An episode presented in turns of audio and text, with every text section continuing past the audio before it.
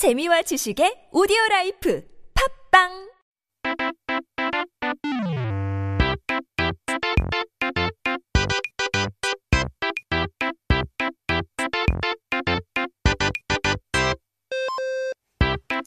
We're back with our Korean dictionary. That means 사전을 한번 펼쳐보고 오늘의 첫 번째 word of the day를 살펴봐야죠.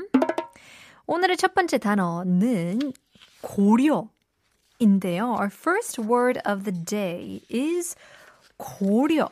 Look at that. 이제 오늘의 단어로는 한국 분들도 잘 모르는 단어에 담긴 역사에 대해 알려드리려고 하는데요. 고려라는 나라는 다들 아시죠? So for today's word, we'd like to have a little bit of a special time mixing in our words and our history together. Now, not even Korean natives know much about this either, but we do all know that our country was called 고려 before. So 영어 코리아가 이 나라에서 유래됐으니까요. 다들 아시겠죠? Now, English uh, term of Korea actually originated from 고려 as well. 자, 한국 전에 조선, 조선 시대 전에 고려 시대였는데요. 오늘 배우고자 하는 고려는 이 고려가 아니라 우리가 흔히 고구려라고 알고 있는 나라에 관한 이야기랍니다. Now, before there was Joseon in Korea, there was 고려. However, what we'd like to learn about today is not this 고려, but the country we all know as 고구려. 고려 전에는 고구려, 백제, 신라 세 나라가 있다가 신라가 통일하면서 통일신라 시대를 맞았는데요. 우리가 흔히 한국 역사상 가장 넓은 영토를 가졌다고 알고 있는 고구려의 이름도 당시에는 고구, 아, 고려라는 이름을 가지고 있었답니다. So, there were three countries in the Korean peninsula before 고려. They were 고구려, 백제, and 신라. Then, Shinna conquered them all and unified the peninsula into the country we have today. So, 고구려, what we know as the country to have the largest territory throughout the Korean history, actually had a name called 고려 before. 원래는 고구려가 맞긴 했는데요. 나중에 스스로 고려 로 나라 이름을 바뀌었다고 합니다. 그 이유는 바로 중국 때문이었다고 하는데요. Now it sure did start as 고려, but they themselves changed their name to 고려 after. And that's because of China. 중국은 불과 150년 전까지만 해도 세상의 중심은 중국이고 스스로를 천자의 나라라고 생각을 했어요. 천자의 나라란 뭐 신의 아들, 그러니까 중국의 왕은 신의 아들의 나라라고 생각을 한 거죠. Now, until just 150 years ago, China considered themselves to be the center of the world, and they are a nation of God. The nation of God here refers to the king of China being a son of God.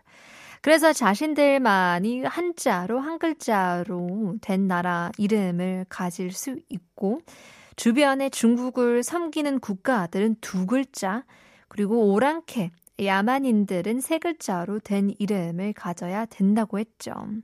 So they claimed that only they can have a nation named with one Chinese character. Other uh, cultured nations, but not China, could have name with two characters, and others, 오랑캐 or barbarians, would have three characters. So 옛날 중국의 나라들의 이름은 청, 명, 송, 진 등 왜, 어, 한 글자였는지 아시겠어요? 아, 그런데 이제 고구려는 이름이 세 글자잖아요. 중국의 말을 따라하긴 싫어도 이름을 가만 놔두면 고구려가 스스로 오랑캐가 돼버리는 모양이 되잖아요. 그래서 고구려도 어쩔 수 없이 중간에 두 글자, 아, 이제 구자를 빼고 고려로 이름을 바뀌었다고 합니다. Now you know why ancient Chinese countries were named the Qing, the Song, the Jin dynasties of China. Now, 고구려 consisted of three Chinese characters, right? 고, 구, 려. Now, although they didn't want to follow this Chinese rule, if they did let it be, then 고구려 would also be considered a barbaric country. So, Goguryeo later changed their name to just Goryeo, excluding the gu from the middle. And now we know. And that's how we also get Korea from Korea. Here is the Newton family.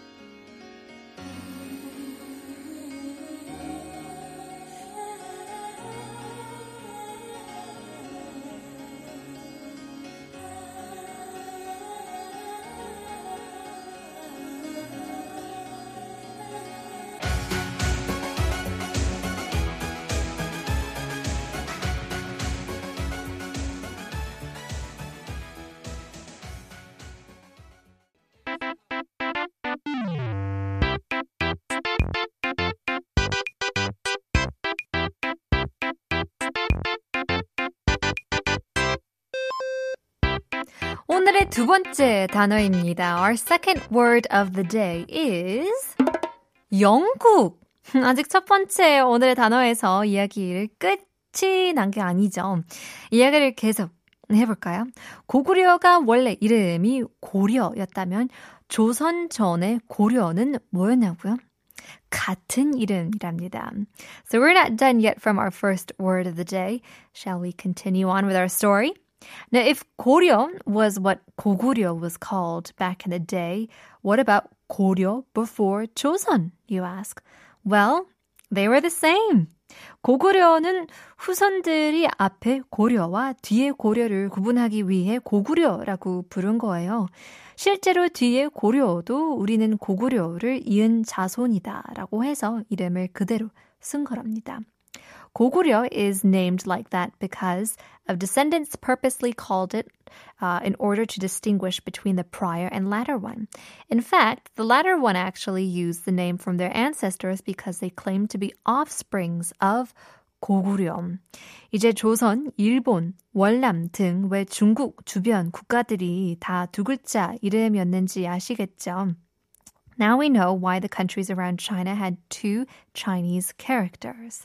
잠깐, 그러면 미국, 영국 같이 중국을 섬기지도 않은데 두 글자의 나라는 뭐냐고요? Well, like 조선, 일본, 월남, you know. But what about 미국 and 영국, America and England? They didn't even serve China, but still had two characters. 심지어 나라는 뜻인 국자를 빼면 한 글자라고 볼 수도 있을 것 같은데요. 처음부터 이 이름은 아니었다고 합니다. Furthermore, if we excluded the letter 국, meaning literally country, then we could say that they are made up of one character. Well, they weren't actually like this from the start either.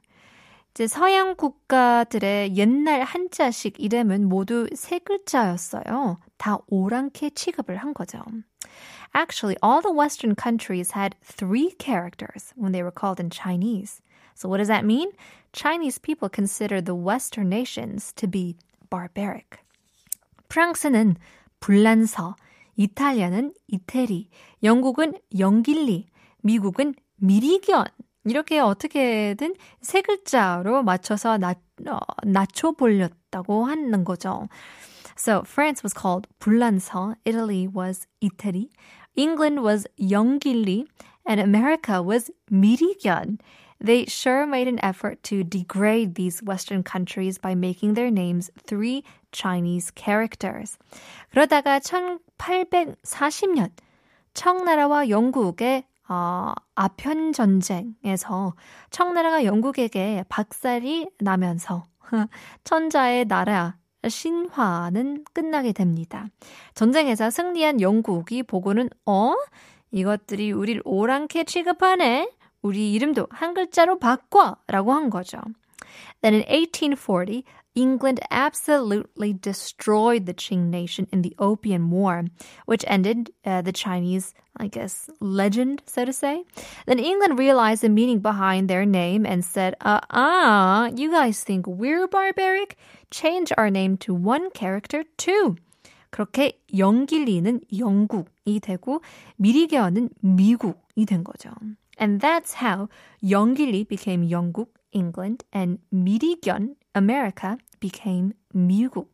이제 다른 서양 국가들도 한 글자 이름으로 바뀌었는데요. Uh, and of course, other Western countries came to have one character names as well.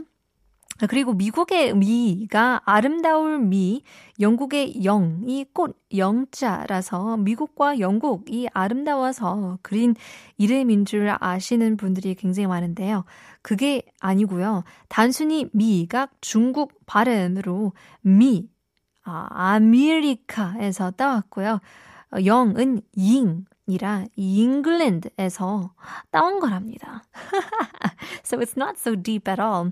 A lot of people actually think 미국 and 영국 are beautiful. Therefore, 미 uh, from 미국 comes from beauty and 영 from 영국 comes from flower, but that's not quite it. Actually, me in Chinese pronunciation is me, like America, and young is ying from England. 한국어도 한자를 그대로 가져온 만큼 그 뒤에 있는 유래를 알아서 나쁠 건 없겠죠. Now, since Koreans use the same name, it never hurts to know the story behind how these countries got their name in different languages.